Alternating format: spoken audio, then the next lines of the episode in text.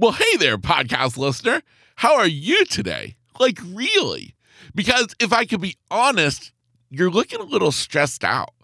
And that's okay because I've got your back. Because if you are feeling stressed out with life and work, left to feel unfulfilled, stuck, and ready for a new chapter to begin, well, I'm inviting you to change that because I want you to sit down with me and let's figure out a plan together, your life's roadmap, taking you from where you are right now and getting you to where you want to be. All you have to do is head on over to workwithkevin.coach. That is workwithkevin.coach to sign up. Until then, enjoy today's episode. How does one finish telling a story that they did not begin? And let's take that to another level. How does someone possibly finish writing a book that they did not start? Well, that would be the question that Emily would have to answer because inside of the note that her mother left her, her mother's final request, her mother's last wish, that her daughter finish telling the story, finish writing the book that she had already begun. Welcome to the Lowdown with Kevin Lowe, the podcast shining light on the inspiring stories of ordinary people choosing to live out anything but ordinary lives. All in the hope that you will be inspired to live out your best life. Because this life, it's meant to be lived. And this podcast is meant to inspire you to do it. Hey, how's it going? Welcome back to the podcast. My name, of course, is Kevin Lowe, the host here on The Lowdown with Kevin Lowe. And you're joining me today for episode 86. Today, we are talking to a lady named Emily Johnson. I was introduced to Emily because of a book that she has written.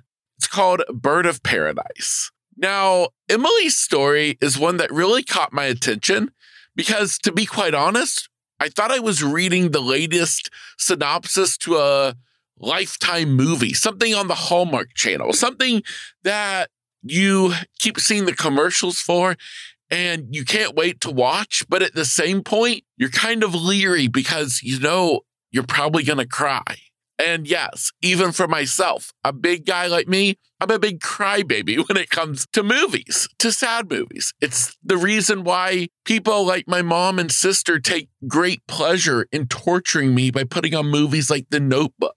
Because they sit over there like Stone Cold Steve Austin, while me, I'm a total wreck. and well, it was because of this emotional self that had me a little bit worried about today's interview because when I heard this story, I already couldn't help but think, wow, how incredible, but how sad at the same time.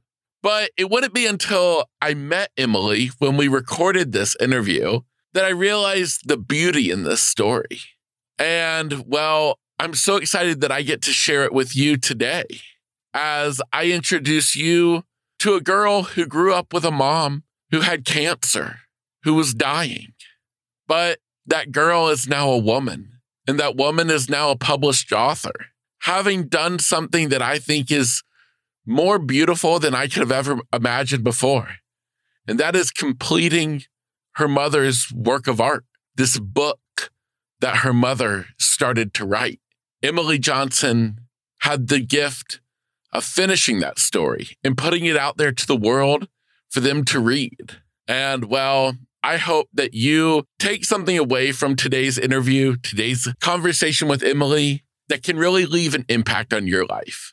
Before I get to that interview, I do want to let you know that I would love for you to check out the episode show notes today because I've left a link to something I think pretty special that I've created. I created an audio visualization exercise that is designed to help you if you're suffering with any worries or fears in your life, or maybe kind of wondering which path in life you should take. I created a guided self visualization exercise that's going to have you closing your eyes and being taken away to a different place. And the hope is at the end, you come out with a renewed sense of where you're going and what road you're going to take to get there. Again, check out the show notes where I'll leave a link to that visualization exercise. Until then, I hope you enjoy a beautiful conversation with an absolutely beautiful guest on today's episode. Here is my interview with Emily Johnson. Well, I was 13, and it was only a few months after we moved to North Carolina that she was diagnosed with breast cancer, which was obviously a shock to our family, very unexpected.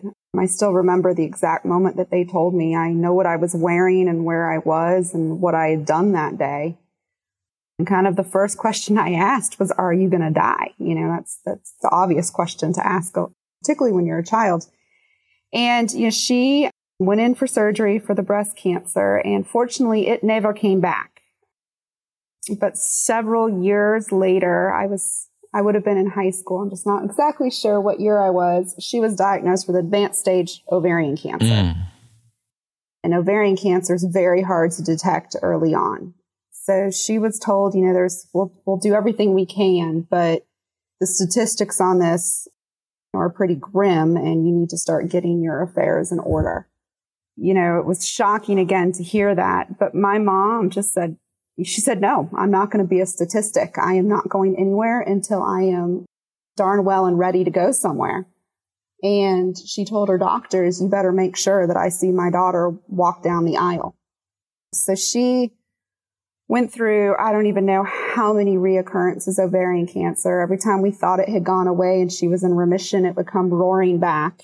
And, you know, there was a lot of times where she seemed to be in, in surgery right around my final exams in college. And we kind of became a famous pair because shortly after she got out of the operating room, she would be there quizzing me on my work for my final exams as I paced back and forth in her hospital bed. so she was, you know, she was really amazing in that she she always put her family first. She wanted to make sure that her cancer never interrupted anything in our lives, which is pretty amazing given what she was going through. You hear about me talk about her in the past tense. She passed away in 2012 on Christmas. It was very sudden. It went very quick you know, one day she was fine and the next day she was in the hospital, you know, dealing with the effects of years and years of chemotherapy. Your body just can only take so much. And before we knew it, she was on life support. You know, when she passed, it was, it was really difficult. And shortly thereafter, I found a letter from her that left a copy of this book she had started writing 17 years prior when she was first diagnosed. It was kind of her way to get away from everything that was happening. And the book was unfinished when she passed away. And so in her letter, she left one request, and that was that I finish the book for her. Wow. It took me eight years. You know, in that period, I had a baby and I switched careers. So there was some times that took me away from the book, but it was published on March 29th of 2021, which would have been her 71st birthday. Wow. Wow. Wow. Wow. So, okay. So I have to ask so your mom after the diagnosis when basically the doctors said there's nothing, you know, really we can do, she still lived a long time. Yeah, yeah, she lived 17 years, which is, you know, 15 years past when they said she was going to. She wow. was there for my wedding. She saw me walk down the aisle and two of her main doctors were actually there as wedding guests as well, which was really special. Wow, that's really amazing. It sounds like, in kind of every sense of the word, your mom was a fighter. She was. I mean, she was an inspiration to me and my hero. You know, it's unfortunately so many people just, when they get a diagnosis like she did, saying they're giving up is not the right way to say it because I don't think anyone really truly gives up, but it's kind of you become resigned to the fact that this is what's going to happen. And, you know, you can't blame people for doing that.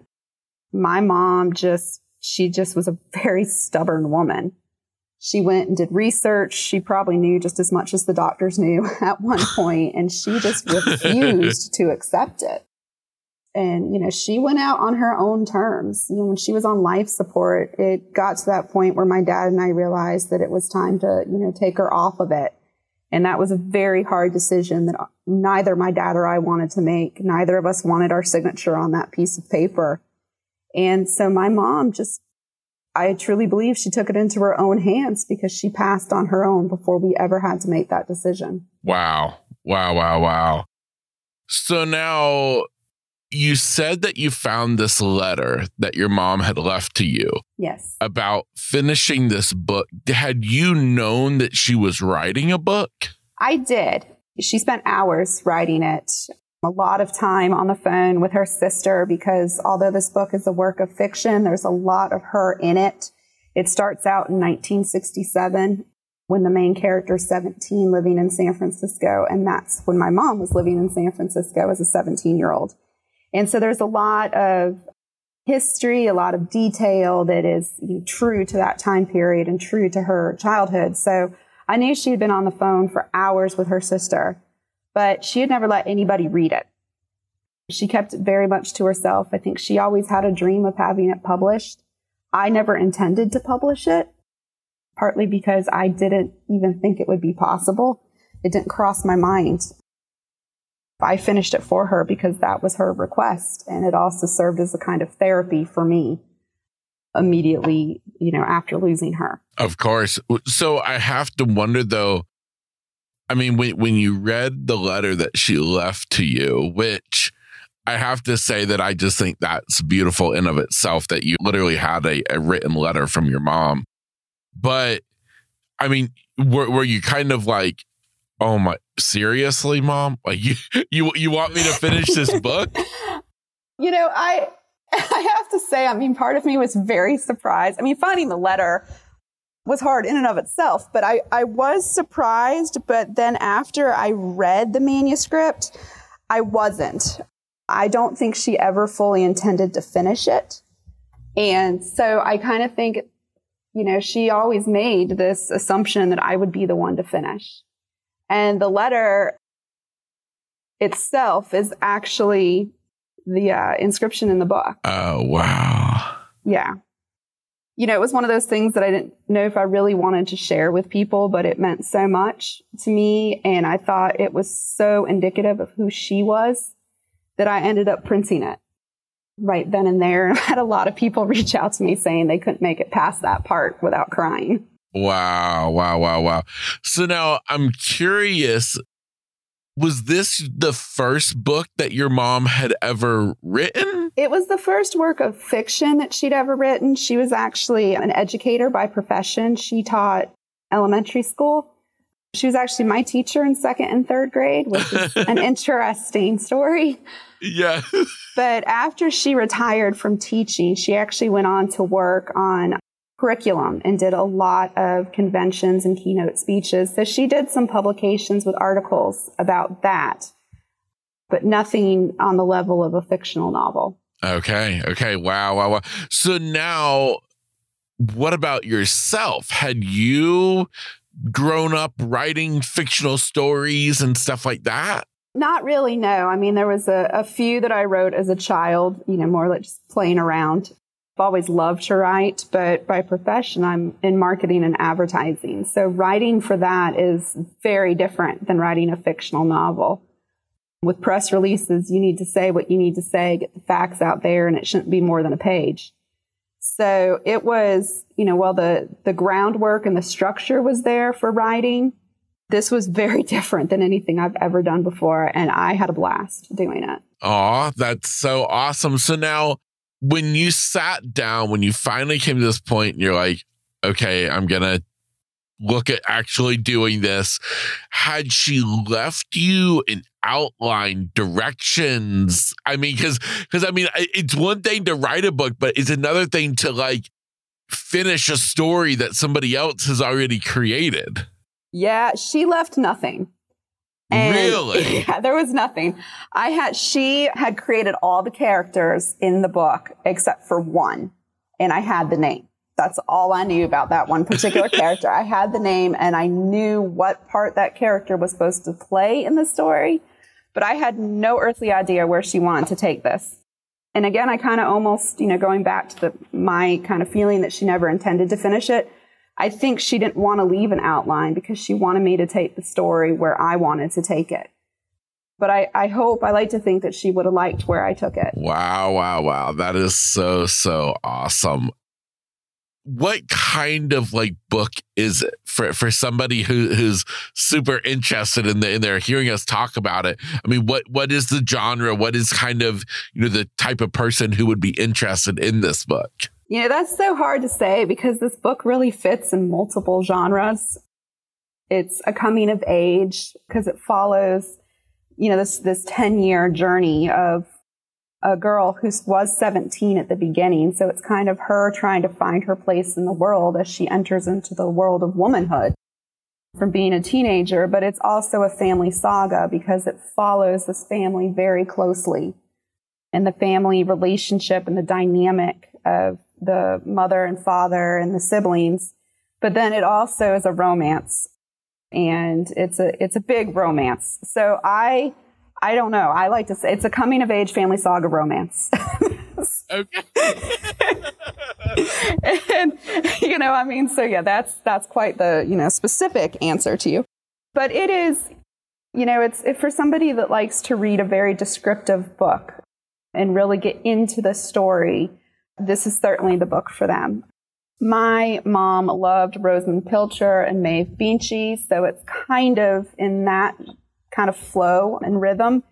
It's incredibly descriptive. And a lot of the reviews that I've received have talked about like it's a movie playing in your mind. Oh.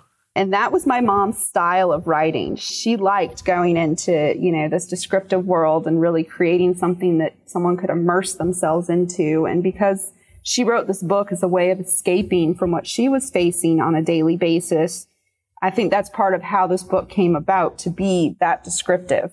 She could really just lose herself in it. And that was hard for me because that's not my writing style. Yes. You know, and so I had to, I was very determined to make sure this fit her style because this was her book. And I was not going to go back in there and change it. So I wanted to meld my style in there. There's that black and white line where obviously she stopped and I started, but I didn't want anybody to know where that was. Not even my publisher knows. Wow. That's been wonderful. That's wow. I achieved my goal on that. You know, and, and, and to write it and to create the theme through the story and make the logical ending of where the story goes, I had to go back to things that she had written and add in conversations and events and tweak things here and there. But it's it's really, you know, it's in her her story, her characters, and I tried to carry that on for her you know, she originally, this book was going to be titled Letters to My Daughter. And it was, you know, and all of this is kind of just what I think she was thinking. But it was, there's so much in here that is, you know, the life lessons and experiences that you want to pass on to your children. Because as a parent, that's kind of your job. And so there's things, while this is fictional, there's a lot of real life occurrences. I know now what she thought of my high school boyfriend and she clearly did not like him. Um, you know, and so so this is also teachable as well. And I think that's one of the things. There's so much that a reader could relate to in this because we've all been in some of these situations. We've all faced those days in high school where you just think everything is ending and you never want to go to school again, and then you go to school and nobody remembers what happened. And you're, you can look back on it years later and understand, well, that just really didn't matter in the scheme of things. And that was kind of her purpose in this book. And so I wanted to continue that on. And so there is a lot of me in the book as well. A lot of little things that if you knew me, you knew our family, you'd get a little chuckle out of. so that was fun for me to do. But getting to that level of description was very difficult and this book took place in a decade before I was born. So not oh, only did I have to get that description in there, I had to get the description for years and clothes and locations and events that I didn't experience myself. Oh, very interesting. Very, very interesting. That's pretty cool. It was fun. I enjoyed it. yeah, I was gonna say, but I mean, as I'm sitting there thinking like neat, but I'm also thinking, wow, though, like making the task even more difficult. like, yeah, it, I mean, kind of the you know my process for writing it. You know, obviously I read through what she had written several times so that I could become familiar with the characters and who they are and their traits and everything. And then I ended up, I knew exactly where I wanted to end it, so I wrote the end before I wrote anything else. And then it was a oh, matter oh, wow. of backtracking my way, almost deductive reasoning, to get from point point B to point A instead of A yes. to B. and so yes. I just let it flow out of me. I just sat there, put on my music, and just let whatever come come out. And then I went back over and over again, almost like I was layering paint on top of paint in some sort of, you know, famous artistic, you know, picture, although, you know, trying to compare myself to a famous artist might be a little overdoing it.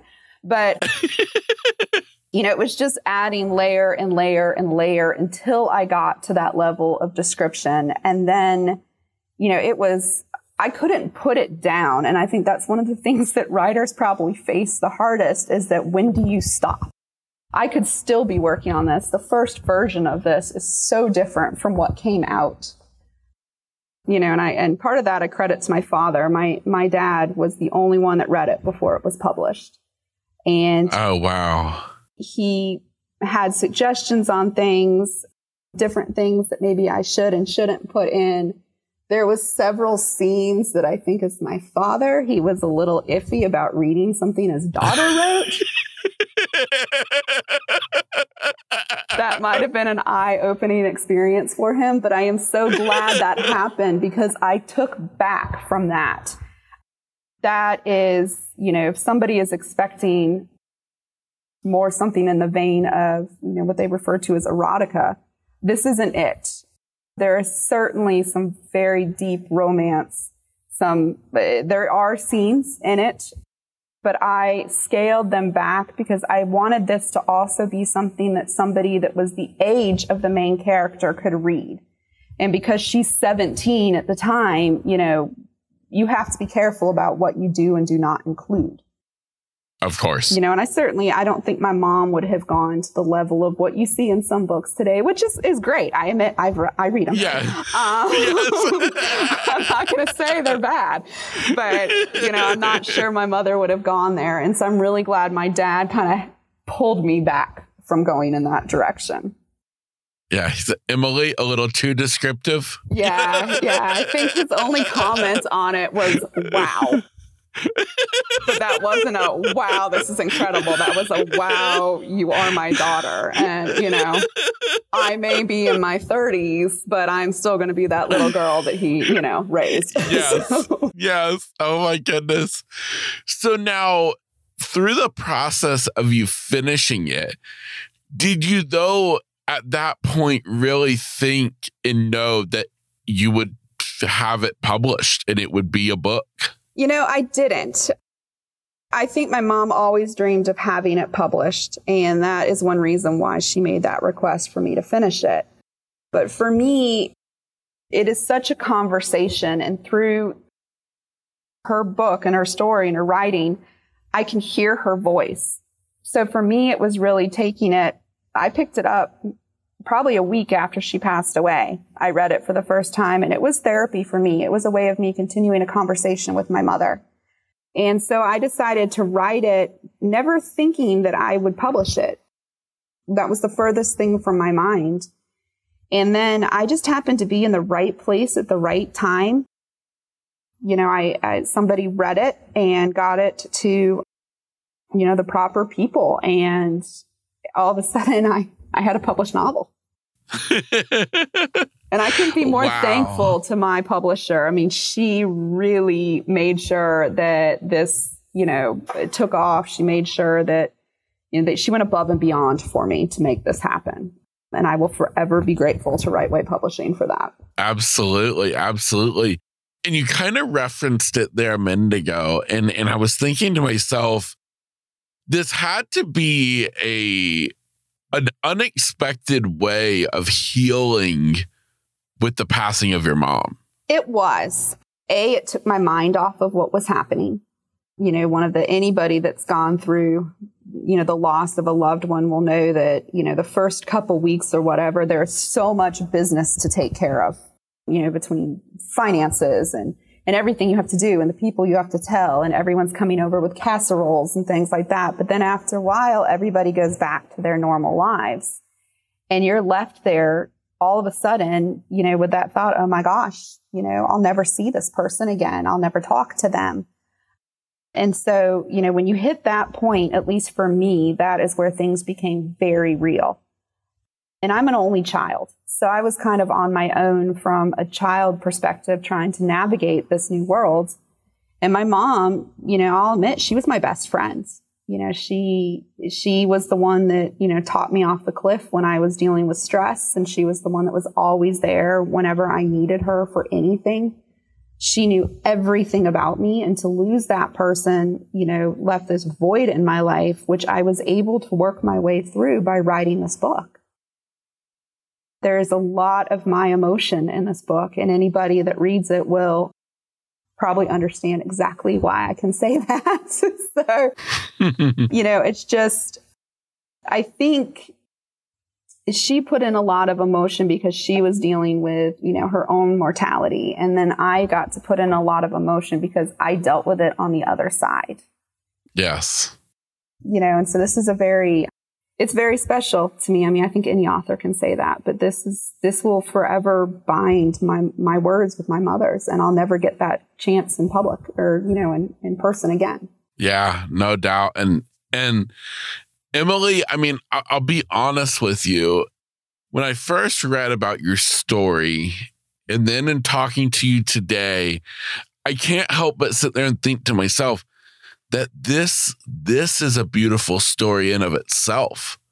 Just this whole whole thing, your life story, and including this book, I'm like, it's just it literally is like you're we're talking about the plot to a movie. Yeah, well, yeah. I mean, oh gosh, I would love to see this put into a movie. Yes, yes. I mean, I mean, it, it it's that kind of magical, the kind of stuff that you literally see in movies, and you think, oh wow, that would be so cool, you know, if that really happened. And and I look at you and I just think, wow, how awesome! In the fact that it did happen, and the fact of just this amazing, just I, I don't know. I guess I guess I look at it and I think like when somebody passes away and stuff, what amazing way to remember and keep their life, you know, they lived still alive It's through publishing a book that they wrote, you know? It is such a gift for me. I mean, it's her legacy, and you know, the book has been very well received. You know, and I set out once I decided to publish it. I thought, well, if I can just sell one book to someone that's not related to me, I've you know achieved my goal. And it's gone above and beyond that. You know, just my wildest expectations. But the thing that's been most amazing for me is the people that I don't know who have reached out to me on social media with similar stories of what I went through and people that are, you know, dealing with it right now and just saying, you know, this has kind of been an inspiration, you know, more just getting a chance to talk about it and knowing that you're not alone in it has really been something that's probably the most special effect of publishing that. And I, I think that's a real testament to who my mother was. Absolutely. Absolutely. So now, one thing I'm curious about when somebody picks up the book, do you have both of you listed as the author? We do, yes. And that was very important to me. She is listed first on everything. Um, Okay. you know, her. Good, good. it's funny trying to find kind of a, a picture of her for the back cover proved to be a lot more difficult than I thought because trying to get one that was more contemporary with the writing of this book, she didn't want a lot of pictures taken of her once she got sick. She didn't want to be that cancer patient and she didn't want to leave those images for me and my dad. So I did finally dig one up for my wedding, um, which you know is kind of act- very special because that was her goal was to be there for my wedding, and she died a year and a half later. Wow. And she was actually, we found out later, very sick at my wedding, but she didn't want to ruin that memory for us. So she didn't tell anybody, not even my father. She didn't say yeah. a thing. We never knew. So, but it, making sure that this was her book and not my book first was, you know, the number one thing that I have, you know, really worked hard to ensure happens. Yeah, well, that's that's just awesome. So now, last question for you that I'm curious about, and I had written down to ask you about the name of the book, Bird of Paradise. But I'm even more intrigued to ask you about the title because you said earlier that that wasn't the original title for the book. Yeah. So, yeah, as I said, the original title was Letters to My Daughter. And I just happened to know that because I saw a handwritten note on the manuscript she left. But yeah, Bird of Paradise, I mean, I will never fully know the real reason why she picked that. But my guess is, for one thing, she loved the Bird of Paradise flower. She had one in the same room that she wrote with. And I, so it was her favorite. She loved to garden, you know, and had an amazingly beautiful, very intricate garden at the house I grew up in. And this book takes place in several different areas, but one of them, in the main one, is the island. And the island is almost a character in and of itself. And the bird of paradise, it's a tropical island. I don't know what she based it off of, but I am guessing somewhere in the vein of Bali or Tahiti or something like that. It's the only non existent place that this takes, this story goes to. And so I know that there was Bird of Paradise on the island, but there was a theme of the Bird of Paradise because I knew it was so special to her that I wanted to carry through. And that was really one of the chunks that I had to go back into what she wrote and get it in there so that it made sense at the end of the story. And so when someone reads it, they're going to, pro- they're going to understand that Bird of Paradise yes. becomes not just the flower. It's much more symbolic. And, you know, I, I think I kind of think, in a sense, my mom was a bird of paradise. I mean, she was this just beautiful flower that was larger than life, that kind of stood out among everything. And so that's, uh, for me personally, kind of how I think about it. And the cover of the book, I mean, I, I couldn't be happier with the cover of the book, the artist that created it. I just gave him the prologue to the book and I said, this is what I want to see. And my only, you know, request is that it's at sunset. And he just did a beautiful job of capturing it. Oh, wow. I saw it and I just burst into tears. so. Oh, wow. Wow, wow, wow. Well, where, where can we find your book at? Bird of Paradise is available on Amazon and it's under the authors of Marilyn Ann Hughes and Emily Hughes Johnson. You wouldn't believe how many Emily Johnsons are out there. so, okay. yes. Um, and it's available in Kindle um, paperback and on Kindle Unlimited. Okay. Wonderful. Wonderful. Well, I will be sure that there is a link to the books page there on Amazon in the episode uh, show notes. But Emily, I want to sincerely thank you for taking the time out of your day to to share your just amazing story with me and and for those listening today. As i said earlier your your story your life story it truly is just it's captivating it's riveting it's it's something that that i feel like anybody listening can come away with this sense of just as i said it's it's this just this beautiful story of, like I said, a beautiful story of a mother and daughter torn apart from cancer, but bonded back together by a book. Oh, well, oh gosh, that is such a sweet way to describe it. yeah. I'm going to have to quote that one. but, um, no, I mean, I just, it feels so good to know that it speaks to other people and that other people see uniqueness of it as well because you you know it's so personal that you never know what people are going to think about it you know and this is it's so i mean it's my life and i i'm so glad that people you know can listen to it and i can share my story and, and maybe you know touch other people's lives and those that are going through it so i really appreciate you having me on as a guest Absolutely. Absolutely. Well, well, Emily, in, in the most heartfelt way possible, thank you. Thank you so much for being here today. And uh, for you listening who, who've tuned into another episode here on the podcast, I want to sincerely thank you.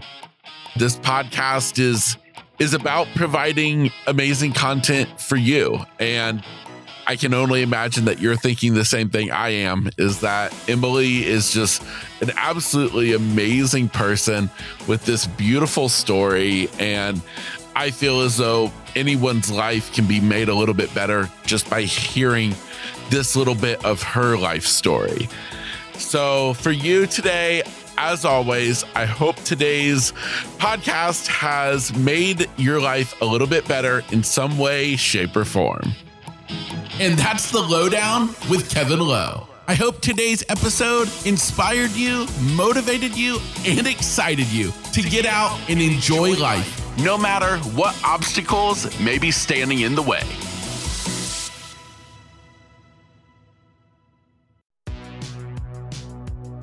Welcome to the All 80s Movies Podcast. I'm Bill. And I'm Jason. And this is the podcast where we talk about the blockbusters, the flops, and everything in between from one of the freshest decades for movies, the 1980s. So whether you're a brain, a jock, a valley girl, or a Jedi, we've got some 80s classics for you. Do these movies stand the test of time? Are we discovering something new?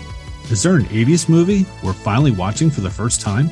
Join us each week as we dive into the cinematic nostalgia that inspired and influenced a generation. From the hits to the cult classics, we'll discuss our earliest memories, favorite scenes, fun facts, and our not so favorite movie moments, too. It's the All 80s Movies Podcast, now available on all major streaming platforms. Please subscribe and happy listening.